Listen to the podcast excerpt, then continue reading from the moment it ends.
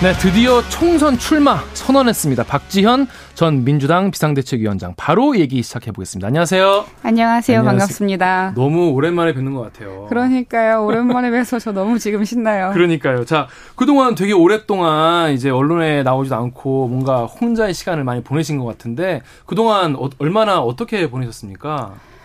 어, 좀 쉬는 동안 네. 지난 시간들을 많이 돌아봤어요. 그러면서 제 부족함을 좀 많이 느끼고 성찰하는 시간들을 보냈고요. 그래서 공부를 열심히 하고 또 했고 하고 있습니다. 뭐 정책대학원도 지금 다니고 있고 정치학교도 다녔고요. 이제 지금은 졸업을 했지만 음, 음. 또 올해 상반기에는 내내 전국 돌면서 한 천여 명 정도의 시민분들 만나서 이야기도 많이 듣고 그런 시간들 보냈고 총선 다가오면 다가올수록 이제 주변에서도 많이 물어보셨거든요. 좀 고민의 시간도 많이 보냈습니다. 뭐 무엇보다 나는 왜 정치를 하는가? 그러니까 또 내가 하고 싶은 정치는 무엇인가에 대해서 고민하고 성찰하는 시간을 가졌습니다. 음, 보통 일반 정치인들에 비해서 뭐랄까 대비랄까 이게 굉장히 빠른 편이었잖아요. 네. 그런 만큼 그때 그때 이제 일반 여의도 정치랑 문법이 좀 달라서 막 갈등도 있었고 뭐 소통의 문제도 있었는데 좀 시간이 지나서 좀 돌이켜 보니까 그때 자신 그때 박지원을 생각하면 좀 어때요? 좌충우돌인 음. 모습도 사실 많았고 뭐 한순간에 자다 일어나서 비대위원장이 됐다라고 평가를 하시는 분들도 계신데 그게 틀린 말은 아니죠. 네, 어. 어느 한순간에 너무나 갑자기 비대위원장이 됐고 음, 저는 제가 하고 싶은 일들, 그러니까 내가 하고 싶은 정치가 무엇이냐라고 했을 때는 그 전에 이제 제가 불꽃 활동을 하면서 안전하지 않은 곳에 있는 사람들을 지키기 위해서 노력을 해왔잖아요. 그러니까 그런 것들을 정치를 통해서도 많이 해야겠다라는 일념 하나로 어떠한 뭐 타협이나 하는 뭐 협상이나 이런 부분들을 조금은 좀 뒤처지게 생각을 했던 것이 음. 아닌가 이 음. 부분에 많이 반성을 하고 있고 앞으로는 조금 더 좀 노련한 정치인의 음. 모습을 보여드릴 수 있지 않을까 생각합니다. 음, 좋습니다. 자 이번에 총선 출마 선언하시면서 송파 을 지역구에 출마하겠다고 선언을 하셨어요. 네. 뭐 굉장히 많은 지역도 있을 거고 이제 여기저기 뭐 추천도 많이 받았을 텐데 송파을에 출마하시게 된 결심하게 된 계기가 뭐죠? 일단 가장 먼저 세웠던 기준은 음. 제가 총선에 출마함으로써 네. 민주당의 확장에 도움이 될 수 있는 곳이었어요. 음. 그리고 또 윤석열 정권의 이 독주를 막는다는 의미를 줄 수 있는 곳. 음. 또 기꺼이 좀 변화에 선택해줄 수 있는 주민들이 있는 곳이 어딜까라고 했을 때 그 모든 조건에 부합하는 것이 송파을이다라고 생각을 했고요. 뭐 많은 분들께서 송파는 힘든 지역 아니냐, 이제 국민의힘의 강세 지역이다라고들 말씀을 하시는데 열심히 해보려고요. 네. 네. 본인도 열심히 하겠지만은 상대 후보도 아마 열심히 하지 않겠습니까? 네, 열심히 하시겠죠. 지금 현역으로 지금 배현진 국민의원이 있는데 본인이 뭔가 아 내가 이런 면이 더뭐 어, 국민들에게 이제 지역구 의원 그 시민분들에게 더 어필할 수 있을 것 같다. 내가 뭔가 저, 전략 같은 게 있다. 어떤 강점이 있을까요? 일단 이번 선거 같은 경우는 이번 총선은 이 윤석열 정권을 심판할 수밖에 없는 선거예요. 그러니까 윤석열 정권이 들어서고 우리는 분명히 과거로 퇴행을 하고 있고 뭐 노동자들이 산재로 사망하는 거는 뭐 말할 것도 없고 청년들이 길을 가다 죽어도 정부 관계자 누구 하나 책임을 지지 않잖아요. 뭐 다음에 여성폭력 피해자 지원비를 비롯해서 굉장히 많은 예산들이 삭감이 됐고 이 상황에서 더 이상 물러설 수 없는 거죠. 이제 이런 상황에서 이번 선거는 미래로 나가냐 과거로 가냐의 싸움이 된 것인데 뭐 배현진 의원도 좋은 공약 많이 내고 또 열심히 활동하시는 걸로 알고 있는데 그러니까 좋은 경쟁자랑 더 좋은 경쟁을 해보려고 생각을 하고 있습니다. 근데 경쟁을 하려면 실제로 경쟁을 하려면은 이제 어 민주당으로 출마를 하실 이제 생각이시지 않습니까? 그럼요. 네. 그러면 이제 공천을 받는 것부터 경쟁을 해야 될 텐데 어떻게 어떤 고민이 좀 있으세요? 많이 고민 많이 될 것 같아요. 지금 다시 뭐 시작하시려면. 뭐 공천이라는 거는 사실상 제가 결정할 수 있는 부분은 아니다 보니까 네 당이 정한 룰에 따라서 최선을 다해야죠. 음. 근데 만약에 내가 공천을 못 받는다. 라고 하면 뭐 그러고 그 상상하고 싶지 않으시겠지만 그럴 가능성도 있으니까 그렇다면 어떻게 좀 대처할 생각이세요? 어, 저도 당원으로서 한 명의 당원으로서 당을 위해서 잘 쓰여지길 바라고요. 당의 총선 전략을 좀 잘 따르고 음. 네, 지금 은 일단 열심히 하겠다, 최선을 다하겠다라는 음. 말씀을 드릴 수 있지 않을까 싶어요. 음, 그럼 무소속으로 출마하거나 이런 일은 없을 거라고 봐도 되나요? 네, 무소속으로 출마할 거는 네 전혀 생각해 보지 않았습니다. 그렇군요. 근데 이제 그래도 어 이재명 대표랑 그래도 계속 이제 소통은 하고 계시나요? 어 조만간 네 연락을 뭐 드려보지 않을까 싶은데요. 음 아직 안 하셨구나.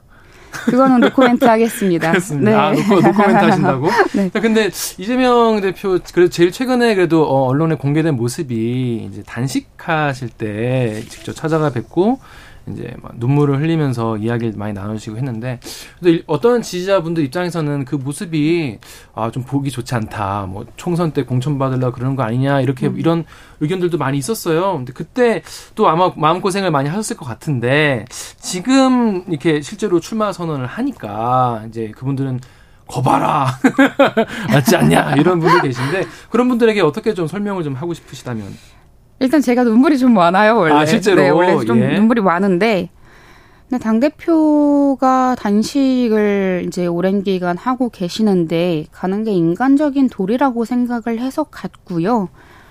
되게 오랜만에 뵀었던 거거든요. 그쵸. 근데 오랜만에 뵀는데, 너무 수척해지시니까, 아. 갑자기 왈칵 눈물이 나는 거예요. 지금 음, 음. 기자님도 약간 눈이, 음. 눈이 촉촉한데. 아, 촉촉합니다. 저 아, 네. 원래. F세요? 아닙니다. 아, F 아니십니까? T예요. 저 완전 T. 근데 이제 그런 비판을 받는다라는 거를 알아도 네. 다시 그 상황으로 간다면 저는 또 갈 것 같아요. 그게 인간적인 도리니까. 음, 음, 뭐 눈물이 나는 거는 제가 어쩔 수 없었죠. F라서 어쩔 수 없었다. F라서 어쩔 수 없었다. 그러니까 그거에 대해서 다른 사람들이 의도성이 있는 거 아니냐, 공천 노린 거 아니냐라고 바, 하더라도 그런 오해를 다시 받더라도 나는 가겠, 갔을 것 같다 다시. 네, 그게 도리라고 생각합니다. 도리여서 갔었다. 네. 자 그런데 제가 이제 박지원 어, 전 비대위원장님 뭐 페이스북이나 뭐 기사를 보면은 사실 댓글들 보면 되게 뭐랄까 눈살 찌푸려질 정도로 비, 비판 혹은 비난까지 하시는 분들이 많이 있어요. 근데 어떤 비판은 보면은 아 이 얘기는 그래도 뭐 비대위원장이 좀 새겨들었으면 좋겠다라는 댓글도 많이 있을 거고. 근데 그런 댓글들을 많이 좀 보시나요 평소에? 어 댓글을 봤을 때 정, 제 정신 건강에 정말 좋지 않은 경우들이 많더라고요. 그래서 이해합니다. 안 보려고 할까 싶다가도 네. 또 궁금해지잖아요. 그렇죠. 그래서 좀 많이 보게 음. 되고 이제 기자님도 대들기 하셨으니까 네, 그렇죠. 잘 아실 텐데, 네. 그래도 좀 이제 말씀하신 것처럼 되게 뼈 아픈 비판을 주시는 분들도 계셔서 음. 잘 읽고 새기려고 음. 하고 있습니다. 어, 만약에 지금까지 이제 봤던 댓글이나 주변의 조언 중에서 아, 그래, 이거는 내가 좀 받아들여야겠다. 이 충고 내가 좀 더 제대로 정치를 하려면은 이런 거는 내가 아, 이거는 아프지만은 좀 쓴 충고를 받아들여야겠다. 이런 게 혹시 생각나는 게 있습니까? 어, 너무 많아서. 아, 너무 많아요. 네, 뭐를 얘기를 해야 될지 잘 모르겠네요. 네 네 네. 뭐, 그러니까 초반에는 뭘 하고 싶은지 정치를 바꾸고 싶은 그런 뭐 열심히 하는 마음은 알겠지만 음. 정치라고 하는 것은 음. 결국에는 이 협상의 예술이다, 타협의 예술이다라고 하는 말이 음. 저는 내가 제가 아무리 당해서 어떤 이야기를 하고 또 무언가를 바꾸고자 이야기를 했을 때 굉장히 안 먹힌 적이 많았거든요. 이제 네. 무시당하거나 네. 패싱, 패싱, 패싱 당하거나 하는 음, 경우들이 음, 많았기 음. 때문에 그런 상황들을 겪으면서 어느 순간 그렇게 대화하고 협상하려는 걸 제가 조금 피하게 된 것이 아닌가라는 음. 네, 반성을 하게 해주신 음. 그런 어, 조언, 충고를 해주신 분들도 계셨죠. 그렇습니다. 지금 이제 민주당에서 이제 총선 기획단도 꾸려지고 이제 본격적인 총선 모드로 돌입했는데 현재 민주당 상황을 이제 보셨을 때 좀 어떻게 보셨는지 지금 뭐뭐 뭐, 뭐 친명 비명 간의 갈등도 많고 그리고 이번에 총선 기획단에서 계속 이제 어 친명계가 뭐 다 가져가는 거 아니냐 이런 우려도 있고 한데 보시면서 좀 어떤 어떤 총평 좀 부탁드릴게요. 일단 어떤 방향을 제시하실지가 궁금하고요. 저는 무엇보다 성폭력, 뭐 음. 성추행, 네. 입시나 네. 채용 비리 관련해서 후보를 좀 엄격하게 걸러내서 음. 우리 당의 나쁜 이미지를 극복하는 것이 가장 중요하다고 보고 있습니다. 음. 이 윤리적 잣대 기준을 높이는 기획단의 모습을 국민들께서도 바라시지 않을까 보고 있고요. 또 청년 여성들의 의회 진출도 좀 높일 수 있는 이야기도 많이 해주시는 게 음. 네, 필요하지 않을까 보고 있습니다. 음. 근데 이제 정성호 의원, 이제 저 대표적인 친명계 의원인데 이제 저희 프로 어제 나와가지고 네. 뭐 친명의 기준이 뭔지 알 수 없다. 사실은 뭐 많은 의원들이 사실은 이제 이재명 대표가 당 대표기 때문에 다 친명이라고 봐야 되는 거 아니냐. 외부 인사, 청년, 여성을 어, 반영해서 구성을 한 총선 기획당이다 이렇게 얘기를 했어요. 그럼 또 특별한 색깔은 없다. 어, 우리는 그냥 어, 민주당을 위해서 하는 것이다라고 했는데 이거에 대해서는 좀 어떻게 들으셨어요? 정성호 의원님께서 하실 말씀 같이 음. 보였고요. 음, 어. 제정 의원님 나오신 거 저도 되게 잘 봤는데 네. 어, 현역 의원들이 기득권을 더 내려놔야 하고 내, 내려놔야 한다고 이제 말씀하신 것에 저는 음. 더 되게 공감을 많이 했어요. 음. 그러니까 기획단의 방향성에 집중해서 말씀을 하신 것 같고 말씀처럼 기획단이 내놓을 방향들을 좀 살펴봐야 되지 않을까, 좀 음. 기다려봐야 되지 않을까라고 음. 보고 있습니다. 좋습니다. 요즘에 가장 핫한 이슈 그 그리고 총선에서 엄청난 지각 변동을 가져올 수 있는 이슈 김포 서울 편입 얘기를 해볼게요. 이번에 그러니까 서울로 출마를 하실 생각이시니까 네. 이거에 대해서는 보시고 좀 어떤 생각이 좀 들으셨습니까? 한마디로 정리하면 즉흥적인 총선용 음. 포퓰리즘 정책이다. 아, 묵힘에. 네. 음. 그러니까 우리나라 국민의 삶과 직결되어 있는 정말 중대한 문제인데 음. 김기현 대표가 강서구청장 선거 크게 지니까 네. 굉장히 급하게 막 들고 나온 카드로밖에 저는 보이지 않았어요. 음. 굉장히 신중하게 다뤄야 할 의제라고 좀 보고요.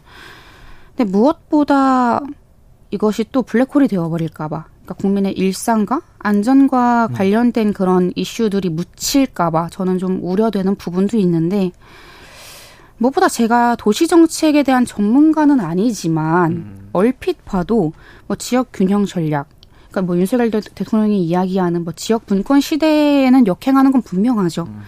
그러니까 수도권 과밀화만 더 심각해지는 음. 수순을 왜 가려고 하는 것인지 음. 네, 이해할 수 없는 부분이 많이 있습니다. 음. 근데 이제 민주당에서는 역제안을 했잖아요. 행정 개, 행정 이제 개편으로 가자. 또 다른 뭐 이렇게 뭐 5호선 부처부터 이제 노차 더 연장하자 이런 얘기를 했는데 지금 민주당 대응 잘하고 있다고 보세요? 그러니까 전국의 뭐 행정 체계를 개편하자라는 이야기는 굉장히 오래전부터 나왔잖아요. 음. 근데 인구 구조 변화가 굉장히 좀 이제 급변하게 이뤄지고 있는 만큼 저는 어, 이 개편은 분명히 필요하고 우리가 해야 할 일이라고 생각을 하고요. 음. 근데 뭐 시급하게 할 수 있는 부분은 아니죠. 이제 시간을 두고 촘촘하게 해야 하는데 근데 지금 무엇보다 가장 우리 일상에서 심각하게 다가오는 문제는 저는 고금리 고물가라고 보고 있거든요. 물가가 가장 문제다. 네. 저는 뭐 밥하는 거 되게 좋아하고 요리 이제 열심히 하니까 장을 되게 자주 봐요. 장 보는 네. 게 취미인데 네. 장볼 때마다 깜짝깜짝 놀라요. 음. 그러니까 상추값이 어제도 보니까 뭐 40% 올랐다고 하고 사과가 72%가 올랐대요. 배추도 엄청 올랐습니다. 그러니까요. 네. 그래서 장보기가 무서워요. 음, 그러니까 음. 정치가 사실 이런 부분부터 해결을 해야죠. 음, 국민들 일상에 가장 밀접한 부분부터 해야 된다. 하지만 뭐 김포 이제 뭐 분들에겐 또 그게 또 굉장히 좀 중요한 이슈이기도 하니까. 자, 근데 이제 국민의힘이 이제 혁신위를 출범을 했는데 보시면서 뭐 비대위원장도 해보셨으니까 와 저거 왜 저러는지 이해가 된다 이런 부분도 있었을 것 같고 보시면서 약간 좀 감회가 새로우셨을 것 같은데 어떻게 좀 보셨습니까? 많이 힘드실 것 같아요. 것 네, 많이 힘드실 예. 것 같은데. 그러니까 강서구청장 보궐선거 결과를 짚고 안 짚고 넘어갈 수가 없을 것 같은데 음. 이 보궐선거의 결과는 음. 윤석열 정부 이제 국정기조 전환 또 이 국민의힘의 당정 관계 회복을 요구한 거라고 봐야 한다고 저는 생각을 합니다. 음. 근데 책임자들은 변하지 않고 혁신이 만들어서도 책임을 피한 거예요. 음, 음, 그러니까 김기현 대표가 책임지지 않고 인요한 혁신위에 떠넘겼는데 음. 또 인요한 위원장께서 권한이 없으시잖아요. 그러니까 국민의힘도 혁신에 힘 실어주지 않고 김포 서울 편입 이야기하고 있고, 그러니까 무엇보다 국민들이 원하는 가장 우선인 것은 국정기조 전환인데 그걸 인요한 혁신위가 할 수 있냐는 거죠. 그러니까 권한도 없고 책임도 없는 상황이 음. 안타깝죠. 어떻게 좀 조언을 해주실 만한 게 있다면 본인께서도 이제 뭐 물론 뭐 지선이 뭐 되게 잘 되지 않았지만은 그래도 끝까지 한번 해보지 않았습니까? 그래서 이런 이런 부분을 좀 그 이뇨한 위원장이 좀 어, 신경 쓰면 좋을 것 같다는 게 있다면 어떤 게 좀 있을까요? 아 뭐 제가 제가요? 네. 아 근데 이뇨한 위원장 같은 경우는 정치를 많이 해보지 않았으니까 같은 비슷한 입장일 수도 있을 것 같아요. 어, 인요한 위원장님께서 그 인터뷰 하시는 거를 들었어요. 네. 뭐 댓글이나 뭐 주위에서 많은 비판들을 받고 있다. 그래서 힘들다라는 음. 이야기를 하셨는데 마음이 너무 무너지지 않게 잘 챙기셨으면 좋겠습니다. 음, 네, 멘탈 꽉 네, 잡아라. 네, 한 사람의 사람으로서, 예, 예. 네, 또 정치인으로서 음. 우리가 그거를 잘 지키는 게 중요하니까요. 음, 그렇습니다. 그 송파울 출마 선언하시면서 아까도 말씀하셨는데 윤석열 정권의 교만함의 철퇴를 내려야 한다라고 하는데 지금 윤석열 정권의 가장 가장 큰 문제 아 이거부터 고치기 시작을 해야 된다라는 포인트가 있다면 어떤 거라고 좀 보셨어요 그러면? 저는 윤석열 정부는 음. 그냥 국민과 정말 떨어져 있다고 생각을 해요. 동떨어져 있다고 생각을 하는데 네. 그 무엇 하나 이 국민의 시선이나 어 삶을 공감하거나 공유하지 음. 않으면서 음. 굉장히 소수의 이익만 대변하려는 모습 그리고 네. 또 무엇보다 뭘 보고 정치를 하시는지 모르겠어요. 음. 구글 유튜브에서 나오는 이야, 이야기들, 음. 이제 대통령실에서 나온다거나 하는 음. 무엇보다 정치라고 하는 것은 우리가 협치를 굉장히 중요하게 여기잖아요. 그렇죠. 근데 이재명 대표도 정말 최근에 이제 기조 연설 이제 연설하러 가셔서 만나시긴 했지만 네. 그러니까 그런 식의 만남이 아니라 정말 지금 뭐 경제도 힘들고 우리 시민들의 삶도 힘든 거를 모르는 정치는 없습니다. 근데 그런 상황에서 최소한 윤석열 대통령이 뭐 통합과 화합을 요즘 말씀하고 계신데 음. 그게 말뿐이 아니라 이제 행동으로 보여질 때가 오지 않았나 보고 음. 있습니다. 음. 어제 여가위 그 국감 보였어요? 봤습니다. 네. 굉장히 그 좀 이렇게 어, 고성도 오가고, 그리고 또 지금 장관께 지금 뭐 제대로 일을 할 수 있는 상황이 아니시잖아요. 그, 그거 보시면서 좀 어떤 좀 기분이 들었어요? 뭔가 그동안 그래도 여성 정치에 관심이 많으시었잖아요. 지금도 뭐 그러시겠지만, 네. 보면서 좀 이렇게 속상하기도 하고 그러셨을 것 같은데, 지금 여가의 국감 보시면서 좀 들으신 생각이 어떠셨는지.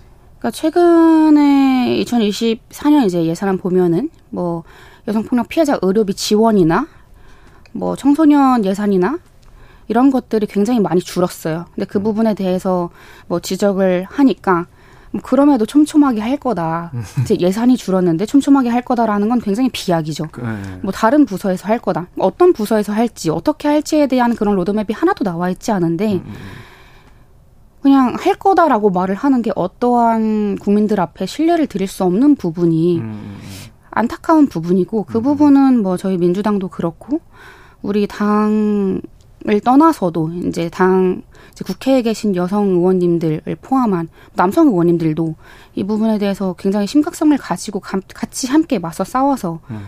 어 우리 좀 정말 일상을 살아가고 있는 힘든 분들의 삶을 지키는 음. 네, 그런 예산을 지키는 일들을 해 나가야죠.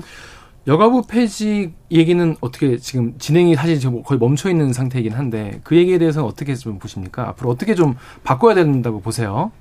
뭐 너무 많은 이야기들이 네. 나왔지만 예. 결국에는 여성가족부 폐지는 안 될 겁니다. 네, 음. 네, 지금처럼 이 뭐 임금 격차나 음. 이제 폭력 문제나 수많은 그런 문제들이 산적해 있는 상황에서 여성가족부를 폐지한다라는 것이 뭐 국제적으로도 그렇고 음. 이제 우리나라에서도 그렇고 이해받을 수 없는 그러니까 윤석열 대통령이 그 일곱 가지 공약 일곱 글자 공약이었잖아요 네. 한 순간에 냈던 근데 그것이 과연 누구를 위한 공약이냐를 봤을 때 저는 적절하지 않은 공약이다라고 생각을 하고 네. 많은 분들께서도 그렇게 생각을 하실 거예요. 네, 그렇습니다. 자, 지금까지 박지연 전 민주당 비상대책위원장 말씀 나눴습니다. 고맙습니다. 감사합니다. 네. 여러분은 지금 아침 시사 프로의 최강자 KBS 최강 시사와 함께하고 계십니다.